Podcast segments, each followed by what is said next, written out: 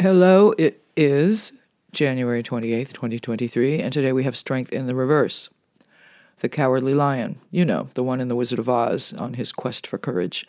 The Lion of the Strength card, number 8 or number 11 of the Major Arcana, depending on the deck, I'm not quite sure why or when that was to change, is metaphorical or literal as one of the Tarot's animal cards. The famous lion tamer is a gentle, white gowned, quiet blonde who seems a bit bigger or larger in scale than the picture.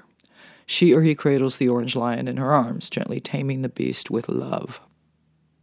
She is said to be humming to the lion, telepathically communicating with the animal, whose yellow eyes are turned up lovingly to this angel, who very much resembles the angel of the Temperance card, number 14 of the Major Arcana. The calm yourself down energy, the patience, the serenity, the self control. Were strength today to be in the upright, it would feel much like the same energy on both cards to me. Beauty and the Beast. Lions are scary. They can eat you any minute, yet in the upright, our graceful lady shows no fear as she pets its huge snout or muzzle or whatever it is you call a lion's face. Long, white, sharp fangs look fatal, but the long, red, lolling tongue hanging out of its mouth looks downright silly. Aw, sweet little kitty. Behind our beautiful blonde lion tamer's head, which is crowned with a wreath of spring flowers, is the silhouette of a silent, and we assume dormant, volcano. I'd not mistake this lady's kindness for weakness, nor underestimate her power, her quiet power, the power of love, or music.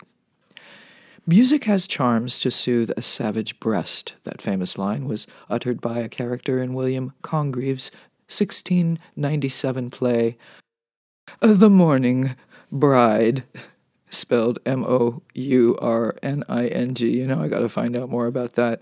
Or Beast. It is said that her melodic humming is calming and soothing the dangerous lion. In the reverse, we have a different story. Whether it is not having the courage to face and stand up and conquer our own scary lions or giving in to those animal instincts is another scenario. In the reverse, that clean virginal white dress up over her head is likely to get a few grass stains. The other thing this animal card can mean is telepathic communication with animals, which is interesting since I mentioned that yesterday, I think. There are doves here. They know how to get my attention when they want it. A low fly by the window.